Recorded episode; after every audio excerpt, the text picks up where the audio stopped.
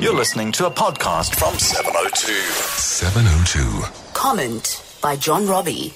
Isn't it amazing trying to follow the news in South Africa? I mean, so many allegations of the law being bent to either or ignored to either protect certain individuals or to harass and punish other ones. I mean, it just goes on and on and on. I mean, some people seem to be royal game above reproach, regardless of what they of what they seem to do. I mean, you look at Dudu Myeni at SAA, you look at Hlaudi at the SABC, Lucky Montana for a long time at at Prasa, even in cabinet. I mean, you look at the, the Mineral Resources Minister, um, Benzi Zwane, Des van Rooyen, the Cooperative Governance Minister, the guy who was Finance Minister for a couple of days. And until recently, Nomgcobo Jiba seemed untouchable, and Lawrence Mrwebi.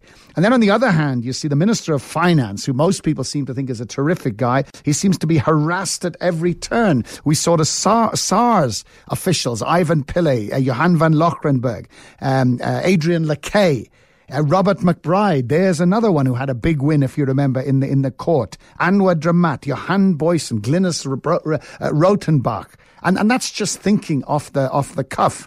And even if you think of Thuli Madonsela, who was lashed, she was lashed and harassed and ridiculed and, and, and frustrated at every turn. And then spectacularly, she came through at the end.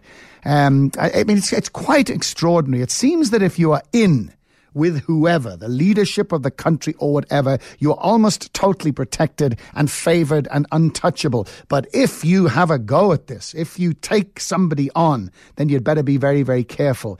Is it as simple as that? I mean, is it as simple as that or is there more to it?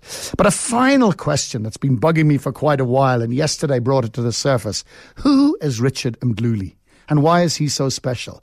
What hold does he have on people in power in this country? I mean, he was a, a, South African policeman in the old South Africa. He was linked to the murder of his lover's husband. He was involved in President Zuma's rape trial. He was parachuted in. I mean, was he involved in? And then he presented this this report claiming people were planning to oust Zuma, a big conspiracy theory report. Was he involved in the dropping of the corruption charges? I don't know, but I wouldn't be surprised. He's this sort of ghostly presence in South Africa. But who is the man? And and uh, you know that the, the the, the rational defense of him has now led to two irrational defense, I should say, of him has now led to two top NPA officials being struck off and slammed by the High Court. I mean, part of the reason was because of the defense of of that man. You never hear or see Richard Mdluli. And yet he's this ghostly presence behind the scene. How does he have so much power in this country, and who is he?